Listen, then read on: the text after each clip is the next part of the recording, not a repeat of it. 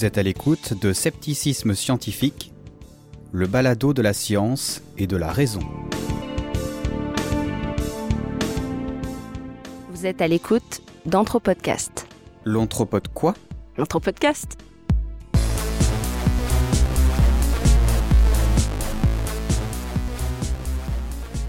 C'est le deuxième épisode de notre crossover avec Jean-Michel Abrassard. Si vous ne savez pas ce que c'est le scepticisme scientifique, n'oubliez pas d'écouter le premier. Alors du coup, on a, encore quelques questions hein, euh, sur euh, qui ont rapport direct avec l'anthropologie, où je me pose beaucoup de questions parce que justement j'écoute ton podcast et tout. Euh, ça fait un peu plus d'une année que je me mets à lire de l'anthropologie et je vois il y a des trucs en fait, j'arrive pas à savoir quel est l'avis du. Alors l'avis entre guillemets du sceptique entre guillemets comme ça c'est clair sur l'anthropologie on va dire ton avis à toi. Euh, par exemple il me semble qu'une des caractéristiques euh, mais alors à la fois du scientifique et du sceptique c'est qu'il prend pas en compte une source quand elle est unique. Euh, il en faut plus et il, soit qu'elle il faut qu'elle soit indépendante entre elles parce que sinon c'est une seule source. Euh, c'est le cas de la science en général en principe en anthropologie, souvent, même si ça a tendance, j'imagine, à changer plus, notamment par rapport à ce que nous avait dit Marc Abélès quand on l'avait interviewé, il y a souvent quand même un seul anthropologue qui fait son terrain pendant plusieurs mois ou plusieurs années. Donc ça reste, pour moi, de mon avis, une seule source. Alors, mmh. bon, il euh, y a une sorte de revue par des pairs qui se fait, mais on va dire... Euh, bon, si les gens ont jamais mis le pied à cet endroit-là, etc., ils peuvent voir si c'est euh, s'il y a des choses, s'il y a des erreurs flagrantes, mais c'est très compliqué de savoir euh, comment ça s'est pensé vraiment. Mais du coup, qu'est-ce que pense le sceptique d'une étude anthropologique qui est faite par une seule personne? Normalement, il devrait dire bon, c'est une littérature intéressante, elle est rigolote, mais c'est pas du tout de la science en fait, où je suis à côté. Bah écoute, euh, c est, c est, en fait, voilà, on va rentrer sur mon, mon, mes positions versus la position standard des sceptiques, je pense. Mais euh, bon, pour faire full disclosure, c'est vrai que euh, moi, je suis donc j'ai fait, euh, je suis un enfin, je suis formé en en psychologie et en philosophie, mais actuellement ma, ma thèse de doctorat, elle est, elle est quand même très anthropologique de nature. Mm -hmm. euh, un, des, un, des, un des membres du jury de ma thèse est d'ailleurs un anthropologue. Euh, et, et, mon, et mon directeur de thèse est un, est un psychanalyste anthropologue, donc c'est vraiment. Euh... Ah oui, on est en plein dedans, quoi. voilà, si, si, si, selon les critères habituels des, des, des, zététiques, je devrais le, le vouer aux man, euh, aux, enfers de la pseudoscience, mais. mais euh, voilà, oui, je pense que les, psy, les souvent les, les, sceptiques vont avoir une, une, un, une position très, euh, très, euh, très précise sur la question du type il faut que ça soit expérimental. Donc c'est vrai que toutes les critiques que tu, que tu soulèves, on, on risque de, on risque de les, de les soulever euh, bon, moi, c'est pas ma position. Je pense qu'on peut faire de la de l'anthropologie scientifique. Euh, euh, évidemment avec l'observatoire participante, mais c'est vrai que ce que ce que quand même les points que t'as soulevés, c'est quand même c'est quand même des éléments qui qu'on doit avoir en tête finalement hein, quand, on aborde ces, questions-là. Simplement, tu dois quand même avoir tu dois pouvoir imaginer, oui, tu dois avoir ça en tête parce que tu, tu pourrais, tu pourrais te faire berner vu qu'il y a, s'il y a jamais qu'un seul anthropologue euh, qui, euh, qui, qui étudie un terrain. Mais ceci dit, euh, je pense que bon, dans, dans le meilleur des cas entre guillemets, il y a des gens qui vont faire de la contre-expertise et euh, il y a mm. des gens qui vont pouvoir réexaminer ce qui a été dit. Et, et il y a eu des affaires qui, qui ont montré la capacité des anthropologues à se rendre compte quand il y avait il y avait, il y avait un problème et donc il y a des mmh. débats qui s'engagent dans la littérature.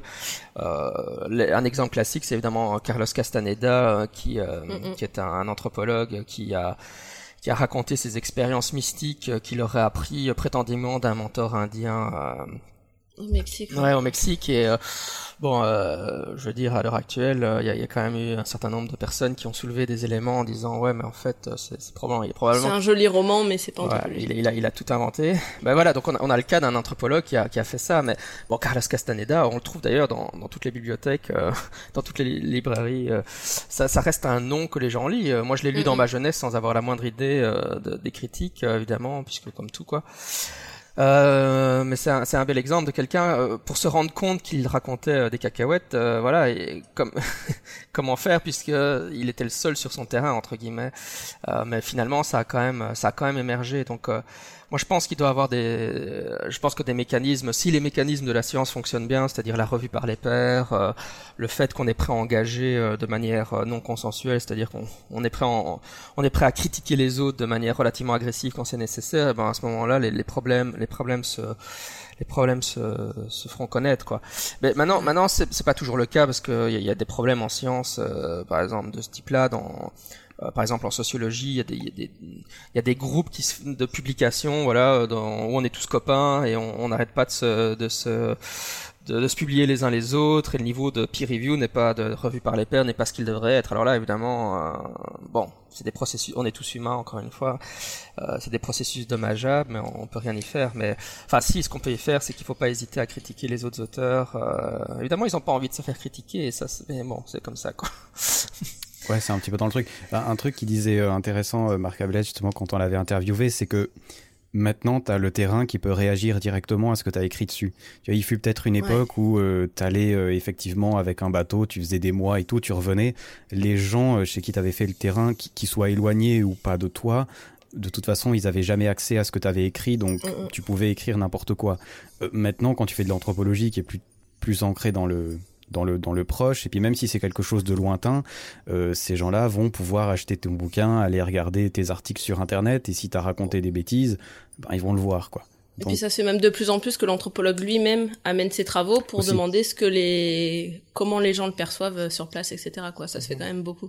Oui, puis puis vraiment un point qui est très important, je pense que que les sceptiques ont, dont on a bien conscience, c'est qu'en fait détecter la fraude, c'est quelque chose de très difficile en science. Euh, le, mécanisme de revue par la paire n'est vraiment n'est pas un mécanisme optimum pour détecter la fraude.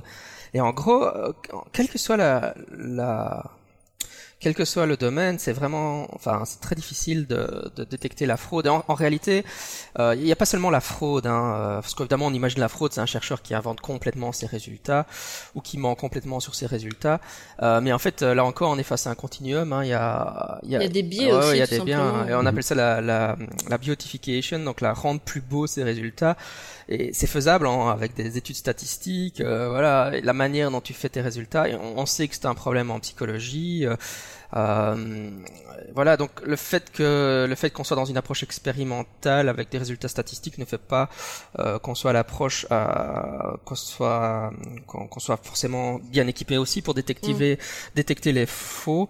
Euh, bon, généralement dans l'approche expérimentale, on dit ouais, mais on va faire des réplications et puis les réplications vont pas fonctionner et on saura que le résultat de départ n'était pas correct. Ça veut pas dire qu'il était faux, mais il était juste pas correct, quoi. Hein. Mmh. Évidemment, Après, si le gars a eu un, ouais, ouais le, le, gars a eu un résultat fabuleux et qu'on n'arrive jamais à répliquer, là, on peut commencer à se dire qu'il a vachement tripatouillé ses données, quoi. Mais en réalité, en psycho, on, disait, ben oui, en science, on disait, il faut répliquer, il faut répliquer, il faut répliquer, mais en réalité, avec les problèmes des publications, c'est-à-dire les, journaux, les journaux scientifiques ne, valorisent pas, ne publient pas euh, les réplications strictes, et donc, en fait, on faisait pas de réplication ou pas assez quoi. Et donc en psycho, il y a un gros, il y a un gros clash pour le moment en disant il faut absolument qu'on fasse beaucoup plus de réplications. Il y a même des expériences qui ont été euh, qui ont été considérées comme classiques en psycho que récemment on a essayé de répliquer et qu'on n'arrive pas à répliquer. Euh, et voilà, donc là on est dans du domaine expérimental. Euh, bon, ça ne veut pas dire évidemment un échec de réplication, ça ne veut pas dire que nécessairement l'auteur qui est euh, qui l'a réalisé l'a, l'a, l'a fraudé ou même a fait de la, la a amélioré ses résultats. Ça peut juste être un artefact statistique, euh, alors même qu'il a bien fait son travail. Mais voilà, donc finalement ça peut être des problèmes qu'on a qu'on a aussi dans, dans, dans en psycho. Euh, voilà, donc je pense qu'il faut vraiment, il faut, il faut être, il faut être vigilant, vigilant, quel que soit le domaine dans lequel on est. Hein. Oui, il faut jamais tout prendre euh, de toute manière comme. Euh, enfin, l'anthropologue, il normalement, il pense pas enfin dire la vérité quoi. Le but c'est pas de dire euh, moi j'ai vu ça et c'est comme ça que ça se passe, c'est s'en approcher au maximum. Mais de de base c'est approximatif quoi.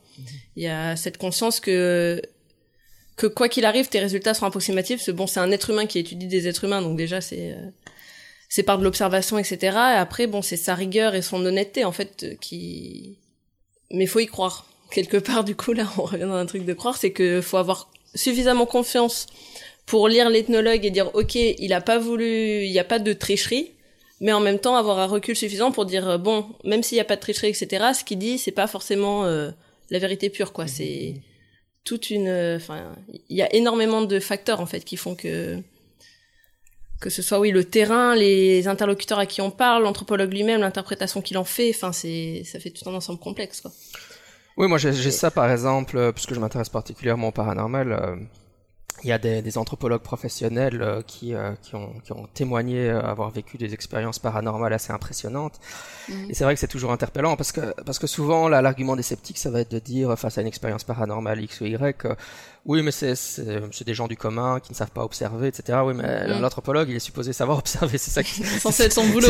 C'est ça, censé être son boulot, donc c'est toujours assez interpellant quand, quand il rapporte des expériences, euh, des expériences exceptionnelles assez... Euh, assez euh, assez impressionnantes mais bon là c'est là c'est vrai que quand il rapporte ça j'aurais tendance à dire bon il faut là il faudrait quand même il faut étudier tout ce qu'il y a derrière, faut voir le contexte, etc. Oui, et puis il faudra arriver à les prouver expérimentalement à ce moment-là. Il y a aussi des niveaux de preuve ou des niveaux de discours qui, mm, sont, mm. qui, doivent être mobilisés, quoi. Euh, en, gros, c'est toujours aussi que, que l'anthropologie, je pense, n'est pas n'est pas dans un vide. Je, je, crois que les sceptiques, on est très fort dans dans, dans ce trip-là, c'est qu'il faut, le fait d'être interdisciplinaire, ça, ça aide à, à, détecter les problèmes dans une discipline. Encore une fois, si on est dans un groupe très fermé, eh ben, on, on a vite plus facilement des biais, mais si on arrive à, à avoir un dialogue avec d'autres disciplines, ça, ça permet aussi de, de remettre les choses en, en, en cause, quoi.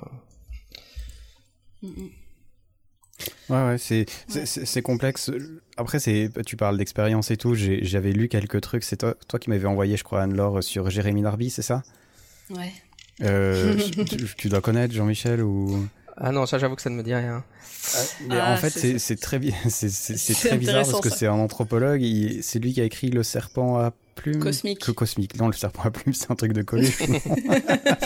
c'est pas vraiment la même chose. Non le serpent cosmique. je sais pas si c'est la même chose, mais j'avais lu des articles et honnêtement, il, il a viré de bord, mais c'est plus un ouais, mais justement, c'est ça qui est marrant, parce que tu, tu dis il a viré de bord dans le sens où ce qu'il raconte, a priori, mais d'un côté, pourquoi C'est plus de l'anthropologie. Mais ça veut mhm. pas dire que ce qu'il dit est sorti de la sphère anthropologique. Après, euh, il dit ce qu'il dit, il écrit des romans et il dit sa vérité entre guillemets. Mhm. Mais, c'est plus anthropologique, quoi. Parce qu'il y a plus ce recul de je, enfin, il est dedans, quoi. Ouais, le gars, il est allé étudier les plantes en gros en Amazonie et puis il a essayé le rituel ayahuasca et puis euh, grosse révélation et puis depuis. Euh... Ouais, mais je pense que ça, je, pense que ça pose de vraies questions sur, euh, enfin pour le langage technique émique et éthique, hein, sur euh, sur mm-hmm. sur à quel point on adopte les croyances du, dans Alors, du groupe dans lesquels. Explique peut-être ça parce que moi je, je l'ai appris grâce à toi, mais je suis pas certain que tous les auditeurs savent savent. Quoi émique et éthique? Ouais, exactement. Ouais, c'est pas si simple, hein, excuse-moi, dans la conversation de tous les jours, pourtant euh, rarement c'est Alors, je te laisse expliquer ça, non? Alors, EMIC, c'est euh, tout ce qui est euh, le point de vue qui est basé sur les concepts et les systèmes de pensée des gens, des autres. Mm-hmm. Après, l'éthique, vas-y, je te laisse faire la définition. Bah, c'est justement, c'est, au lieu, d'être le discours de, de, la, de la culture qu'on étudie, c'est le discours anthropologique, qui, enfin détaché de, de cette culture. C'est le culture, c'est, c'est le discours voilà, où on a pris nos distances par rapport à, à ce qu'on a observé, quoi. Et en gros, c'est vrai qu'il y a toujours un mécanisme de va-et-vient, mais en, un, un, disque, un, un quelqu'un qui se met à croire, enfin, oui, je, je, fais attention au vocabulaire, mais si quelqu'un voilà va dans une culture qui qui qui est euh, qui pratique euh, la possession démoniaque, quoi, qui rentre en transe, etc. Et puis qui commence un anthropologue et puis qui commence à écrire, ben oui, euh, moi ça m'arrive d'être possédé par un par un démon et je le vis comme ça. Et en fait, il se met à adopter le, le discours émique, donc interne à la, à la culture donnée, quoi. Mais je, je suis pas sûr que à ce moment-là son discours ne devient plus anthropologique, mais je, je pense que effectivement c'est il y a, y a, toujours une tension entre ces deux choses. Euh, par exemple, euh, oui c'est ça. Dans, dans, quelle mesure on arrive à, à, à, s'éloigner de, de, du, du, du, discours de la culture qu'on étudie.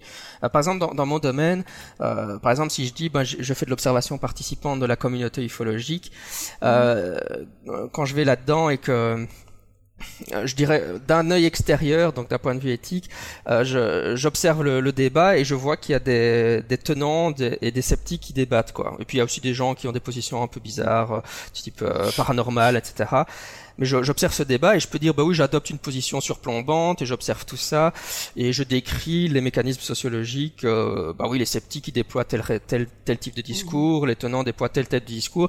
En fait je prends pas position quoi. Je, je suis vraiment extérieur au débat. Mais en, réalité moi je suis un sceptique.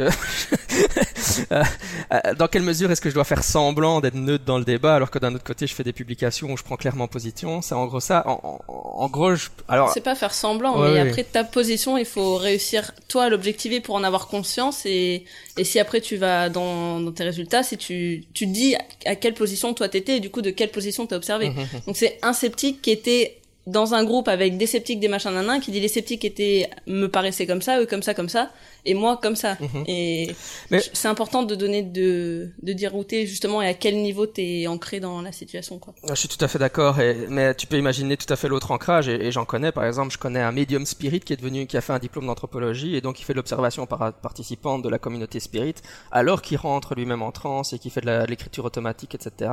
Et, et il l'était avant quoi. C'est génial. En gros, c'est un peu comme euh, est-ce que tu peux faire de l'observation participante d'une congrégation chrétienne si tu es toi-même chrétien? Enfin, pour, ce que j'essaie en fait de dire tout ça, c'est que c'est des questions avec lesquelles on est obligé de se débattre tout le temps quand on fait de l'anthropologie, quoi. C'est pas. de toute façon, l'anthropologie c'est un peu schizophrène, hein, de... donc faut réussir à, à, jongler avec ces deux trucs, quoi. Que tu sois dans un truc super éloigné ou un truc très proche, euh, au final, euh, c'est ta capacité à réussir à faire ce va-et-vient qui va importer. Et tu peux être, voilà, être spirit et étudier le, le monde spirit, mais quand tu fais ton anthropologie, il faut que tu réussisses à, à prendre ta propre, ta propre euh, expérience comme une expérience de quelqu'un d'autre presque, quoi. Mhm.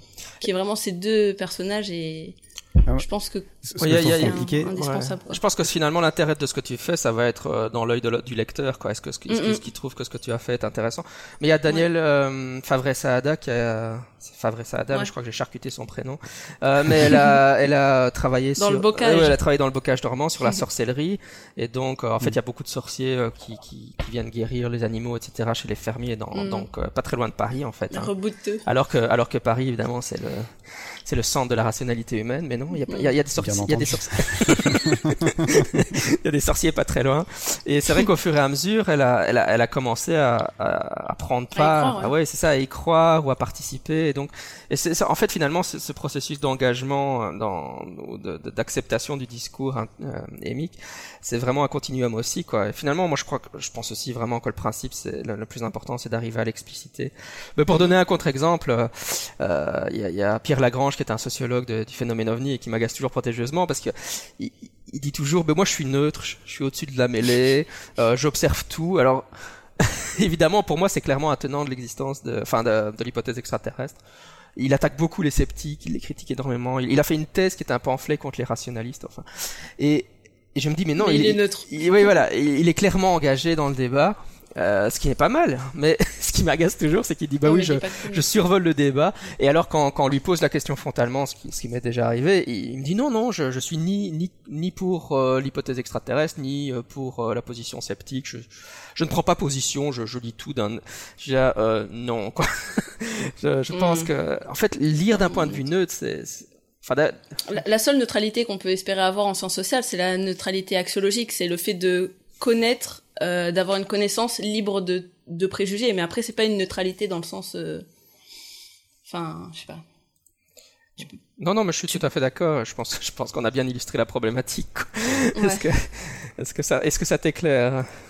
Si, si, si, si, mais clair. Des, des, fois, ce que je me, ce que je me pose la question, mais après, c'est vrai que c'est compliqué. Je me dis, Normalement, le, meilleur anthropologue, c'est celui qui est censé devenir, euh, faire partie du groupe intégrante de ce qu'il étudie en fait. Donc je me dis, oui enfin, oui, mais c'est ce qu'on nous, enfin, quand tu dis oui, euh, d'être proche, d'avoir le regard de la personne et tout ça. Donc je me dis d'un côté, le, si tu veux, le, le, le, mec qui va dans la forêt puis qui commence à croire euh, qu'il y a des esprits dans les arbres et puis que, euh, que que les esprits de la forêt lui viennent parler pendant la nuit, j'ai envie de dire, ben bravo mec, parce que t'as réussi. à 200% si t'y crois vraiment, tu vois. Donc je me dis, puis après, en même temps, dès que. Mais après, il faut réussir à en revenir. Ouais, S'il ne revient pas, c'est plus un anthropologue. Ouais, puis même, comme on disait, il y a aussi l'aspect du lecteur en lui-même, tu vois, où euh, si tu lis quelque chose de quelqu'un qui a l'air d'être neutre, tu vas y porter plus de, tu, tu vas plus croire à ce qu'il dit que si le mec il t'y dit, ben oui, moi j'ai vécu ça, j'ai discuté avec l'esprit de la forêt. Moi, du coup, si je dis ça dans un bouquin, je vais me dire bon ben le bouquin, je vais le prendre comme un roman, mais je vais jamais le prendre sérieusement. Ce qui est peut-être une erreur de ma part de lecteur, parce que lui, il en fera juste témoignage et il pourra être tout à fait correct tout le reste de son livre. Mais toi, en tant que lecteur, c'est compliqué. C'est un petit peu comme la, la bah, littérature faut que ce soit explicité, quoi. Ouais, mais c'est compliqué parce qu'à partir du moment où tu l'explicites, ton lecteur va le prendre d'une certaine manière. Tu vois, c'est un petit peu comme les trucs sur les ovnis. Si c'est quelqu'un qui croit aux ovnis, qui écrit un truc, tout de suite, pour moi, c'est comme si son travail valait rien, si tu veux. Ah, alors, je, je sais que c'est potentiellement faux, si tu veux, mais le risque que euh, le fait qu'il y, croit, il ait eu tendance à enlever, enfin, à transformer un tout petit peu la réalité, il est quand même extrêmement grand, donc du coup, je vais m'en méfier, tu vois. Et, c'est ça qui est hyper complexe. après, c'est bien de t'en méfier, mais de toute façon, faut jamais prendre tout tel quel. Mais je sais que moi, je m'intéresse vachement à tout ce qui est chaman, etc. Et mhm je, peux pas dire que je fais vraiment du terrain parce que c'est pas officiel, tu vois, mais je côtoie de temps en temps des gens qui sont un peu dans ce milieu-là, dans ce truc et tout. Et du coup, quand je suis avec eux, j'essaye vraiment de de suivre le truc, de vivre l'expérience à fond tel qu'ils le disent, mais il y a une part de moi qui observe. Et du coup, si par exemple, je me suis jamais mise à parler aux esprits des arbres, j'aimerais bien, mais je me suis jamais mise à ouais, parler bon, tu vas assez dans la forêt, dans les rivières. Hein, tu... J'essaye, hein, t'as vu, je, fais ce que, franchement, je fais ce que je peux. mais euh, mais je sais que si ça m'arrivait, les fois où il m'est arrivé des trucs un peu euh, particuliers, j'ai la conscience de tout ce qui m'a mené là. Et même si t'as l'impression à un moment que ça frise un peu le paranormal, tu vois un peu tous les, les inducteurs, tout ce qui t'a amené là, tout ce qui fait que le contexte, ce qu'on t'a dit, comme dans quel état d'esprit tu t'es mis, etc. Tu vois, il y a toutes ces choses-là que tu gardes en conscience. Et je pense que l'anthropologue, ben, si à un moment il va parler à l'esprit de la forêt, il faut qu'il ait gardé en conscience tout ça et qu'il explique tout ça. Et du coup, c'est tout ce cheminement qui va montrer peut-être comment on en arrive à certaines expériences. Mhm. Et c'est pour ça qu'il faut être dedans tout en, enfin, faut être schizo, quoi. Mais euh, je pense que ça peut être très intéressant, quoi. mais je pense, ouais, pour revenir sur l'idée de je lis un auteur et parce qu'il défend une position X, euh, je pense, à, enfin, automatiquement, je vais m'en méfier. Mm. C'est, c'est, à, la, fois, on fonctionne tous comme ça, mais en même temps, c'est justement un, problème et c'est évidemment le biais de sélection de l'information, hein, c'est-à-dire mm-hmm. que toutes les informations qu'on lit qui vont dans le sens de nos croyances prédéterminées, euh, on, on, les intègre beaucoup plus facilement, tandis que dès que tu lis une, une information qui, vont qui va à l'encontre de ce que, ce que tu crois déjà, euh, au lieu de te faire changer d'avis, en fait, elle, tu, vas, tu, mets de côté. voilà, tu le mets de côté ou tu vas la rejeter, tu vas rationaliser ou tu vas dire non, ça tient pas la route comme ça. Euh, donc c'est un biais de pensée qui est très très puissant et qui, donc on appelle le biais de sélection d'information et, et, je pense qu'il faut en, en, tant que sceptique évidemment euh, vraiment aller contre cette tendance. C'est un, un, combat mm. permanent. C'est tellement plus agréable de lire des gens qui pensent comme nous quoi. Mais qui, qui, nous disent qu'on a raison de penser ce qu'on pense mais... ah, oui. il pense comme moi c'est génial. Je pense comme lui c'est trop bien. Et donc euh, voilà quoi je, je ouais c'est euh, voilà, par, exemple, euh, je suis pas un expert sur euh, sur le 11 septembre, mais c'est vrai que j'ai des convictions liées à fait que je suis un sceptique. C'est un sujet que j'ai pas tant étudié que ça, mais si je lis quelqu'un qui me dit que le 11 septembre, il n'y a pas eu de complot, directement je vais adhérer à ce qu'il me dit. Oh, je vais dire lui, c'est vrai un, vrai expert compétent quoi. Je lis un autre gars qui va lire qui va lire qui va qui va tenir un discours très rationnel, mais lui il me dit oh oui, il y a vraiment eu une conspiration, automatiquement, je vais le catégoriser c'est un charlatan et je dois pas tenir compte de ce qu'il raconte. C'est ça. Et c'est ça qui est très dur, je trouve. Et c'est très très dur d'aller contre ça quoi et de dire mhm. non, en fait, il faut regarder les arguments qu'il avance pour ce qu'ils sont sans, sans même si même s'ils agressent ma ma croyance, ma perception, ma perception ou ce que je pense déjà, faut essayer de factorer en même cognitivement ce qu'il nous dit quoi. Et moi je pense que oui si, si tu lis euh, si tu, tu vois ouais, vous, vous prenez l'exemple de de gens qui, qui d'anthropologues qui rapporteraient euh, des, des, des, observations de gens qui mm. enfin des témoignages de locaux qui lui auraient dit euh, euh j'ai vécu telle expérience exceptionnelle et vous avez parfois j'ai l'impression parfois que d'entendre un peu l'idée, ben oui, en fait, il, il, raconte des choses qui sont pas vraies ou il, il aurait pas vraiment vécu cette expérience-là. Mais en, en, fait, en psychologie anomalistique, on se rend compte que souvent les les, les expériences mhm. exceptionnelles sont vraies dans le sens qu'elles se sont vraiment produites. La question, c'est comment on les explique en fait. Et donc le mhm. témoignage qu'il donne est souvent très vrai. Hein. Euh, c'est quelque chose qui, qui est flagrant, euh, qui m'avait vraiment frappé. Euh, on, on, étudiait des cas d'observation d'ovnis, des méprises avec la lune. Hein. Donc c'est des gens qui, qui pensent voir un ovni, mais en fait c'est la lune qu'ils voient. Quoi. Mais ça, euh, ça, arrive beaucoup plus souvent qu'on le pense, hein, parce que comme ça, ça sonne quand même ça très sonne, con. Hein. Oui, ça sonne vraiment incroyablement. ouais, non, vraiment. Hein. Parce que dit comme ça. Euh... bah, je le Ah dis ouais. honnêtement. non, non, non, non, c'est clair. Mais on l'a, entre guillemets, on l'a, on l'a, on l'a prouvé empiriquement. Donc, euh, euh, avec ce qu'on appelle le cycle Saros, c'est-à-dire que 18 ans et quelques mois après, euh, après, la, la Lune revient au même endroit dans le ciel. Et donc, ce qu'on fait euh, au, au CNEGU, hein, donc l'organisation dont je fais partie, c'est la communauté de- nord-est des groupes ufologiques. On ramène euh, les gens 18 ans après au lieu de leur observation, on leur montre la Lune et on leur dit est-ce que c'est ça que t'as vu? Et euh, la plupart du temps, la grande majorité des cas, ils confirment que c'était bien ça qu'ils avaient vu. Bah, 18 ans après, faut s'en rappeler. Ah hein, ouais, parce ouais, mais- Oui, mais une, une des raisons qui fait qu'on sait que c'est, la- enfin, qu'on pense que c'est la Lune, c'est que quand tu, eux ils donnent une hauteur angulaire, donc un positionnement dans le ciel, hein. Et alors tu vérifies sur une charte astronomique avec un programme, hein, et tu vois que exactement à l'endroit où ils disent que la Lune se trouvait, c'était bien que la Lune se trou- c'était bien la Lune, Mhm. enfin c'était la Lune qui se trouvait là. Et donc à ce moment-là, tu- si tu dis en fait il a confond, enfin il a vraiment vu un objet volant non identifié qui était là. Il l'a vu devant la lune. Ouais, mais alors il devrait décrire la lune. Il devrait dire j'ai vu quelque Ouais. chose qui passait devant la lune. Mais c'est pas Mhm. ça qu'il décrit. il décrit un objet qui ressemble vachement à la lune. Parce que, euh, c'est-à-dire J'ai vu un truc rond. Voilà, blanc, voilà, voilà, Qui mais en- brille dans le ciel. En, ré- en- en réalité, ce qu'il y a, c'est que c'est souvent des observations qui se feront euh, tôt le matin quand la Lune est en train de se, de se coucher. Hein. Et alors, quand la Lune se couche, il y a des illusions d'optique qui rentrent en jeu. Elle devient plutôt rougeâtre. Et alors, à, proximité de l'horizon, elle apparaît plus grande. C'est une, illusion qu'on connaît tous. Hein. Et euh, aussi, évidemment, elle s'aplatit comme ça. Et donc, il a l'impression de voir une soucoupe volante qui se pose à l'horizon. Enfin, il va dire sur la montagne, etc. Et en fait, ce qui est incroyable, c'est que le témoin décrit parfaitement la Lune. Quoi. Quand tu quand, quand as pris l'habitude d'étudier ces cas, tu dis, bah oui, ce qu'il me décrit là, c'est très exactement la Lune à ce moment-là. Mais simplement, il a pas reconnu que c'était la Lune, quoi. Et donc, euh, mais comment est-ce qu'on est arrivé à prouver ça? C'est que on a pris son témoignage au sérieux. Le, le gars, il- il- ce qu'il Mm. décrit est complètement juste, quoi. C'est juste qu'il reconnaît pas la lune. Donc euh, voilà, parfois, parfois, euh, quand, quand un local euh, qu'un anthropologue interview décrit, il faut se dire, bah oui, il est en train de me dire ça, mais en fait, en fait, il, son témoignage est peut-être totalement correct. Hein. Euh, la, la C'est question, c'est comment comment on l'explique ce témoignage, quoi.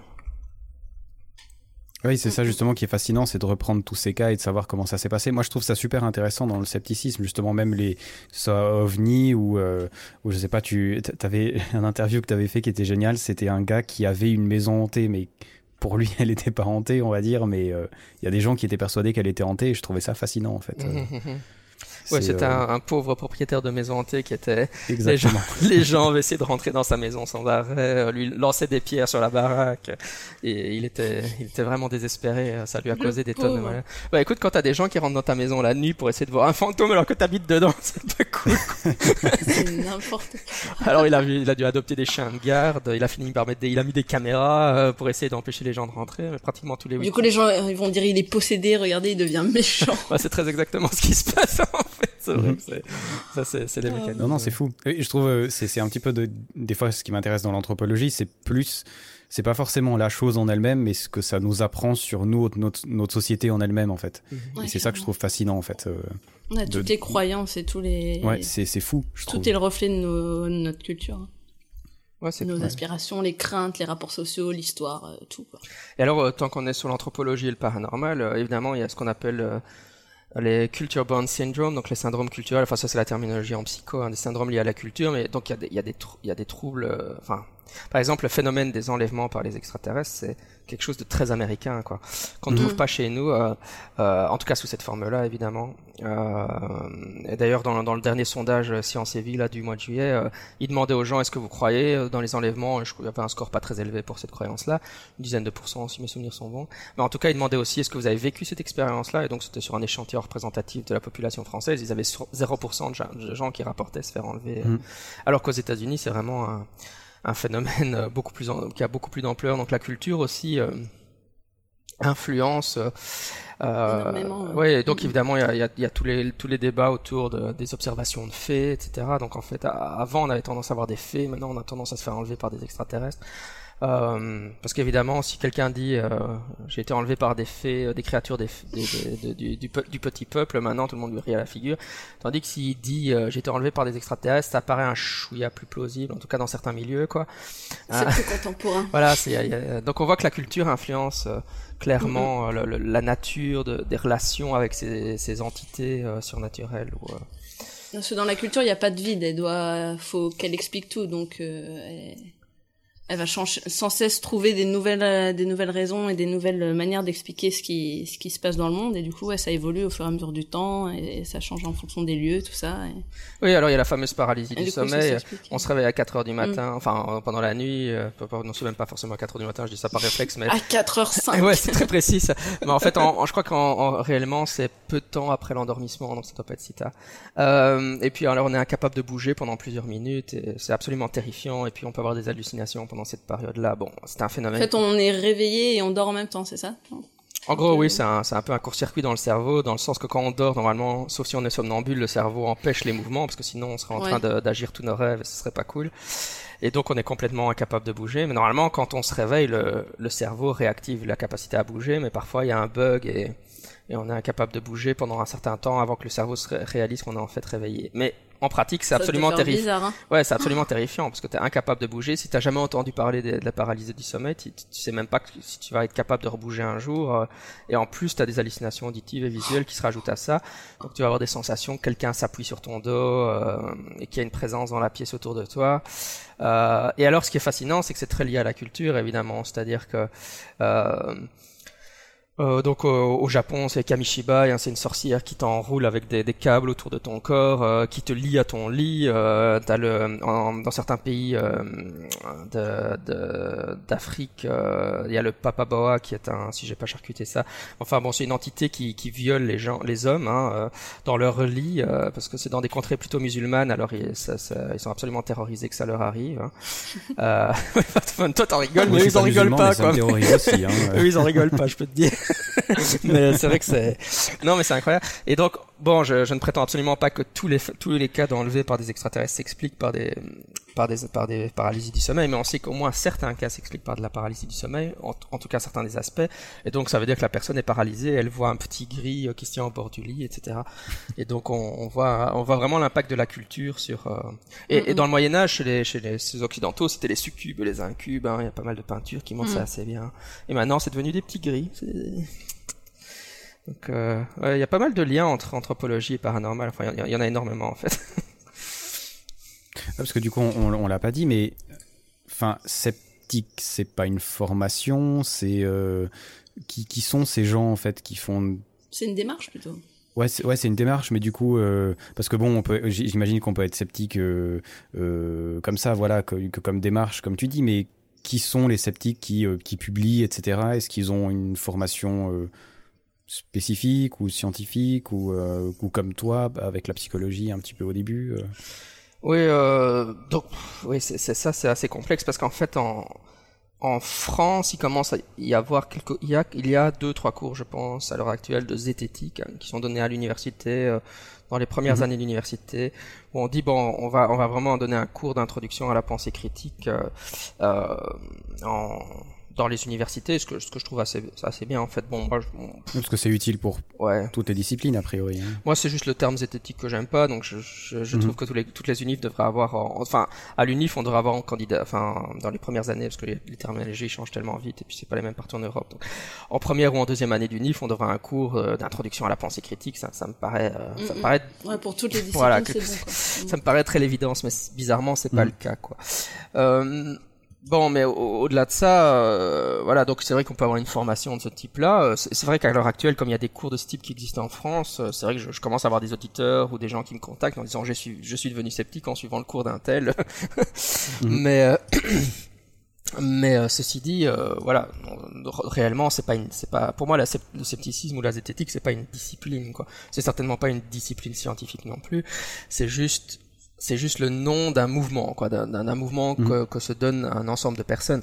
Alors qui sont ces gens? Bah généralement c'est des gens qui, encore une fois, qui, qui ont un certain nombre de, de, convictions et qui entendent parler simplement de, du mouvement et qui se disent bah écoutez je vais je vais essayer d'y participer, euh, soit, soit de manière passive, c'est-à-dire qu'ils apprécient le contenu qu'on fournit, hein, euh, ils s'abonnent à mon podcast. ou euh, ils lisent certains blogs, enfin d'ailleurs il y a, d'autres il y a d'autres gens qui, qui font des tas de choses très intéressantes. Hein, mm euh, et qui suivent un peu ça euh, en termes de c'est un contenu qui m'intéresse et donc je vais le suivre. Et puis ah bon, il y a des gens qui deviennent euh, comme moi plus actifs. Et là, ils vont avoir des, des formations très très diverses et variées. Euh, ça sera pas forcément des universitaires non plus, ça, ça peut être aussi des gens tout venant. donc, et, et, finalement, le, le, moi j'aime dire, finalement le scepticisme ou la zététique, c'est ce que c'est ce que les sceptiques et les zététiciens en font. Hein. c'est ce qu'ils en font avec quoi. Les, les, les débats qu'on a, les enjeux qu'on a, c'est un, un mouvement, c'est un mouvement en mouvement permanent, en transformation permanente, euh, avec des débats internes sur euh, qu'est-ce qu'on doit, de quoi on doit débattre, qu'est-ce qu'on doit faire. Euh, voilà. Bon, même si évidemment il y a, y a, des consensus assez forts sur certains sujets, style Bon, euh, les, médecines alternatives, par exemple, pour les raisons qu'on a expliquées précédemment, ça, ça, c'est mhm. un gros enjeu de société. Donc, euh, euh mais après, après, euh, ça dépend aussi des affinités. Hein. Moi, je, quand je, je, demande à un nouveau sceptique que je rencontre, je lui demande souvent ou un zététicien, je lui dis c'est quoi, c'est quoi ton c'est quoi ton dada quoi? C'est quoi qui te plaît particulièrement? Qu'est-ce Ton cheval de bataille. Voilà, ils vont dire bah c'est les théories de la conspiration, c'est le 11 septembre, c'est euh, c'est critiquer la religion, c'est et ça, ça, ça peut être très très très euh, divers et varié. Euh, ça c'est ça c'est gay quoi. Euh, et donc il y a des organisations qui se sont formées, donc le aux États-Unis le, le PsyCop originellement ou la Skeptic, Skeptic Magazine, Skeptic Society, c'est ça le nom du groupe. En Europe, en Belgique, on a le comité Capara qui, qui préexiste un peu tous ces groupes, il date des années 40, comité pour l'investigation scientifique des phénomènes paranormaux, ils ont aussi changé leur nom récemment, mais voilà. Euh, on a l'Observatoire zététique en France, euh, euh, désolé à tous les pour tous les groupes que je cite pas, ils vont m'en vouloir. Mais donc en fait, en gros, il y a un certain nombre de groupes. il y en a beaucoup. Ouais, il y en a, il y en a un certain nombre qui essaient de faire des choses. C'est, voilà, c'est un peu. En fait, ça, au niveau de, au niveau de l'activisme, euh, c'est de l'activisme en fait, hein. c'est un mouvement mhm. militant, activiste. Donc, euh, ça, pour qu'il y ait des choses qui se fassent, il faut qu'il y ait des gens qui soient là. Moi, c'est vrai que je, bon, j'ai mon podcast, mais alors je, je, suis aussi dans un groupe physique hein, qui s'appelle Bruxelles Sceptique au Pub. Hein. Donc, euh, parce que je suis, je suis près de Bruxelles et on se réunit une fois par mois. On, on a une conférence, une activité, on, on, boit une bière, on discute.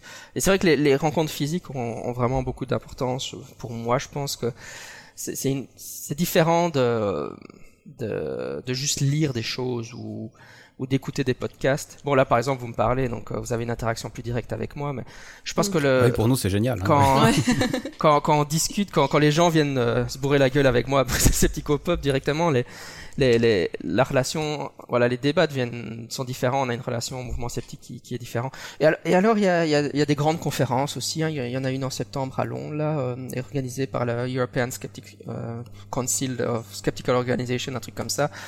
Donc, il y a aussi des grands événements. Aux États-Unis, il y a le JREF, le James Randi Educational Foundation, qui organise l'Amazing Meeting. Donc, ça, c'est des grands, grands événements, des grandes euh, avec euh, des colloques. Enfin, c'est même pas des colloques, c'est vraiment des un peu comme on ira à, à, la Games Convention pour des jeux vidéo, parce que je sais qu'il y en a qui aiment les mhm. jeux vidéo dans ce truc. Euh, c'est l'équivalent pour les sceptiques, on y va et on, se retrouve tous plein de sceptiques et on discute des sujets qu'on est en train de parler euh, sur ce podcast. quoi. Ouais, c'est super intéressant. Je sais pas si tu as d'autres questions, Anne-Laure, encore. Euh... Du coup. Du coup. du coup, euh... On m'a déjà plus ou moins, bah, on m'a plus ou moins bien répondu déjà sans que j'en en posé. Ouais, non. Euh... Si t'en as, euh, vas-y. Moi, j'ai posé aussi les miennes. Je propose qu'on aille vers euh, vers la, la, fin, si ça te va, Jean-Michel Ouais, bien sûr. Ou à moins que tu as des choses encore que tu veux dire. Euh... Si tu veux nous dire des choses. voilà, exactement. ah, moi, j'ai bien, j'ai bien épisé. J'ai euh, juste. Euh, ça fait un moment que je suis votre podcast, euh, évidemment. Moi, je trouve ça super d'avoir un podcast de, de vulgarisation de l'anthropologie, parce que justement, euh, quand on fait de la vulgarisation scientifique, on vulgarise souvent les sciences dures et, et vraiment, euh, vraiment, quand je me suis dit, il y a des gens qui se sont dit, on va vulgariser l'anthropologie, j'adore, quoi. Euh... C'est gentil. c'est le cri du cœur. Euh, je pense que c'est franchement nécessaire pour, parce que toutes les problématiques qu'on a discutées aujourd'hui sont, sont vraiment des problématiques importantes aussi, hein, comment, comment les, mhm. enfin, on voit bien que la, le, racisme, la montée de l'extrême droite et tout ça, c'est, c'est ça. Il y a beaucoup de malentendus à dissiper. Ah, c'est clair. Au niveau des relations humaines, quoi. Euh, c'est vrai. Et euh, voilà. Et c'est vrai que moi, c'est vrai que je l'ai pas raconté, mais moi, moi un peu ce qui m'a, ce qui m'a fort changé sur ces sujets-là, c'est que j'ai vécu au Japon un certain nombre d'années, donc euh, j'ai vraiment eu. Euh, euh, ouais, et, d'ailleurs, tant que j'y suis, c'est vrai que j'ai fait sur justement l'expérience de, de, faire de l'observation participante sur le paranormal. C'est vrai que j'ai pas vraiment eu d'expérience paranormale, mais ça m'a quand même. Dans, dans, la culture japonaise, on a, on a fort euh, donc le bouddhisme japonais, c'est du bouddhisme euh, de, funéraire, hein, donc c'est la relation aux morts, l'idée que que les morts euh, restent près de nous. Alors je sais bien parce que généralement chez nous on croit que le bouddhisme c'est la réincarnation, mais les Japonais ils ont rien compris. non mais non mais c'est parce que le bouddhisme est divers et varié. Et ce qu'on nous vend en Europe c'est toujours le, le, bouddhisme tibétain, mais le bouddhisme japonais, le, christianisme, hein, c'est. Ouais bah ouais. Et donc ma mon épouse est bouddhiste et c'est vrai qu'elle a une relation avec la présence des esprits dans la maison. Il y a, il y a, il y a un, hôtel dans la maison, elle, leur donne de la nourriture, euh, elle leur donne du riz pendant les repas à ses parents qui sont décédés, à, ses grands-parents. Avec mon fils, elle l'introduit assez, assez pratique. Euh, elle leur dit, elle lui dit, euh, mon, tes grands-parents sont, sont là, quoi. Ils, ils, sont là pas dans la maison avec nous, hein, surtout pendant la période d'Aubonne, parce que dans la période d'Aubonne, au mois d'août, c'est quand les esprits viennent particulièrement nous rendre visite dans la maison. Euh, ils te regardent, ils sont fiers de toi. quand je raconte ça à mes, à mes amis, à mes amis athées, ils poussent des, des hurlements d'horreur. oui, j'imagine aussi. Bah, c'est génial, oui, qu'un sceptique euh, ah oui, moi, je trouve ça qui est ça dans ta maison, je trouve ça top. Et, euh, et c'est vrai que quand, quand, quand j'étais avec elle, euh, moi je enfin oui voilà je suis peut-être pas justement je suis peut-être pas le sceptique standard pour ce genre de choses non plus mais c'est vrai que moi j'étais vraiment fasciné par tous ces aspects là parce que j'ai une âme d'anthropologue. Et, euh, et c'est vrai que j'ai participé à tout ça euh, de, avec vraiment beaucoup d'intérêt. Et je dois dire que tu tu finis il y a, y, a, y a des moments où j'avais pratiquement la, la sensation que les esprits étaient là tu vois que il euh, y, a un moment, on est allé euh, après après mon, on s'est marié et alors euh, on est allé avec mon épouse. Elle, m'a présenté à la tombe de ses parents. Hein, donc on est allé au cimetière et elle, leur parlait comme comme s'ils étaient là. Quoi. Elle dit ben voilà, je me suis marié, c'est mon mari Jean-Michel. Et, et, émotionnellement, t'as vraiment la, la, la, sensation que mm. que les j'avais presque la sensation que les esprits nous écoutaient vraiment quoi tu vois voilà donc là je suis en train de faire un témoignage d'anthropologue oui, je prends des notes, je prends des notes. Mais euh, voilà. Euh, alors après, euh, non, mais c'est pour ça que je, moi j'ai beaucoup de sympathie pour les gens qui, qui ont ça, quoi, qui, qui rapportent ce genre d'expérience, parce que d'une certaine façon, je, je pense qu'on peut vraiment les avoir, quoi. C'est mm, mm. Mhm. bah, des gens en ont, c'est pas pour rien, quoi. Ce que je trouve super intéressant, c'est que tu, tu, tu dis ça, et moi, c'est aussi pas mal les voyages, je trouve, quand tu discutes avec des gens euh, où tu, tu te dis oui, peut-être ma façon, enfin, peut-être qu'il y a d'autres, enfin, enfin, je sais pas comment expliquer, mais tu te rends compte que c'est pas forcément aussi simple euh, qu'ici, tu vois, euh, ici j'entends en Suisse. Dans ce que tu connais. Dans, dans ce qu'on connaît justement et comme ça touche des choses que tu connais pas etc je trouve que c'est aussi ça qui est hyper instructif et du coup moi qui m'a donné envie aussi de m'intéresser à l'anthropologie etc pour savoir euh, s'il y avait d'autres personnes qui avaient vu des choses ou qui avaient enfin qu'est-ce que les anthropologues disaient sur toutes ces choses justement et après qu'est-ce que le scepticisme dit sur toutes ces choses et comme ça après mm-hmm. tu as j'ose pas dire avis équilibré entre guillemets. Mais t'as des outils pour mieux appréhender le monde, quoi. Exactement, d'avoir plusieurs euh, visions de la chose, toi ton expérience et tout, et je trouve ça absolument fascinant. Ouais. Mmh.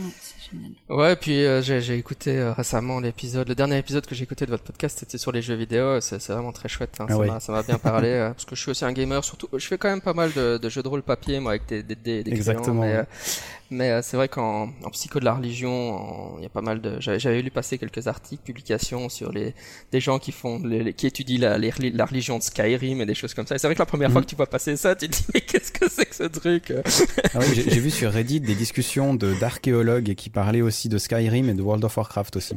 Est-ce que tu peux étudier l'archéologie d'un jeu vidéo, tu vois? Ouais, euh, c'est clair que non, c'était vraiment sympa de vous écouter sur le sujet, je trouvais, parce que, enfin, intuitivement, je suis assez convaincu que la réponse à cette question est oui, on peut.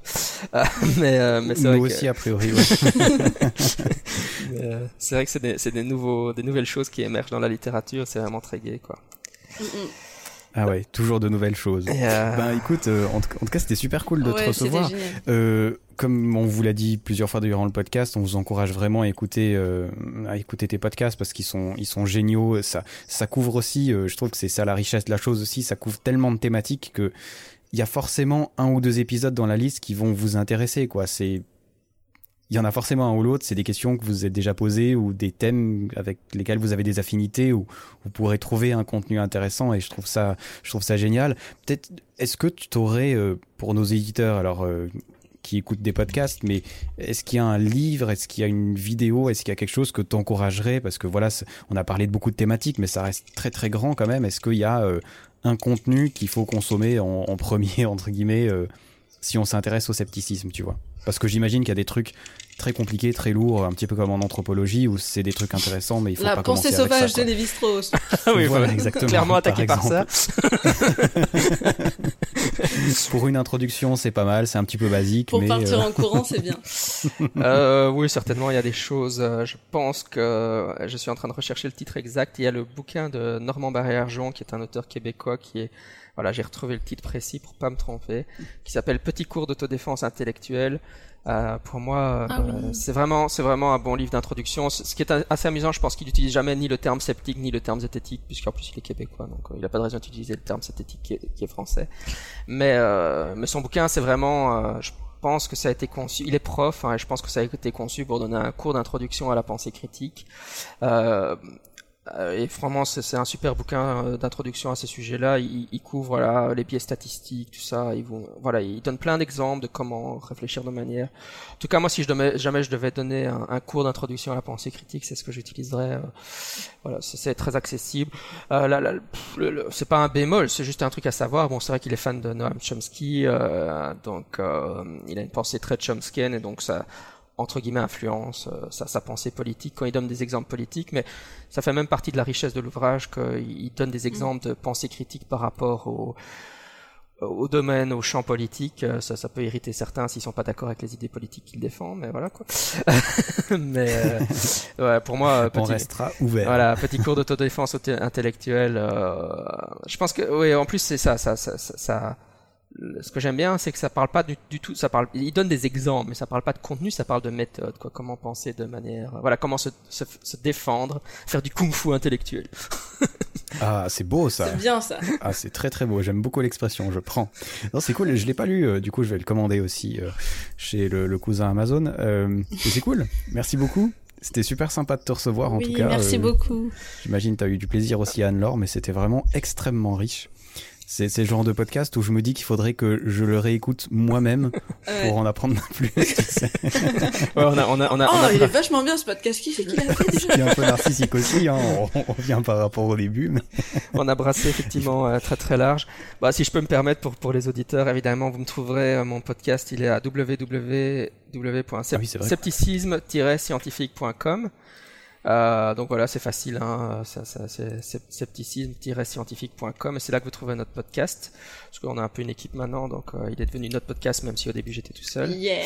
Et alors, euh, j'ai un autre podcast qui s'appelle Par-delà les montagnes hallucinées, euh, qui est un podcast pour Sur les le jeu de rôle, lui. Ouais, de jeux de rôle pour les gamers, Mhm. comme ça, comme, comme vous parlez un peu de la, des, des jeux. Ça, c'est un jeu où je diffuse des campagnes de jeux de rôle papier, hein, avec papier crayon sur euh, principalement l'appel de Cthulhu. mais On a commencé une campagne euh, de One Ring, l'anneau unique, euh, donc dans le monde de- des terres du milieu pour les fans de Tolkien. Donc voilà, si vous voulez un truc Ouais. plus, plus, voilà, sur- pour les gens qui aiment créer des univers euh, plausibles d'un point de vue anthropologique, euh, c'est un, c'est un podcast à écouter. Voilà. Ah oui, l'univers de Cthulhu, c'est très très riche. hein, mais on va pas partir dessus parce que sinon on va de nouveau faire 4 heures. Et c'est vrai que j'avais oublié de dire euh, où, où te trouver parce que pour moi c'est tellement logique. Moi j'allume mon iPhone, il y a- ça vient Il est là. Il est- il là. déjà là. il te dit bonjour. Non mais ce sera de toute façon euh, en lien aussi sur, euh, sur le blog si jamais vous n'avez pas noté, mais en même temps c'est très facile euh, de, te, de te trouver. Bah, en tout cas c'était super cool. On se dit euh, à une prochaine Ouais. fois, je trouverais hyper intéressant qu'on reparle peut-être de sujets plus euh, précis. euh, Oui, on va on- plonger. on- on- on- bah oui, non, mais on avait envie de parler de notamment de, de mythes, par exemple, dans les jeux vidéo, tu vois, pour lier les, les deux choses, parce qu'il y a beaucoup de choses à en dire. Je suis certain qu'avec un invité comme toi, on aurait euh, Mm. encore plus de richesse au truc, donc euh, on serait très content de continuer ça avec toi. C'est clair. À une, à une prochaine alors. À une prochaine, merci bien. ciao. Ciao, ciao. ciao.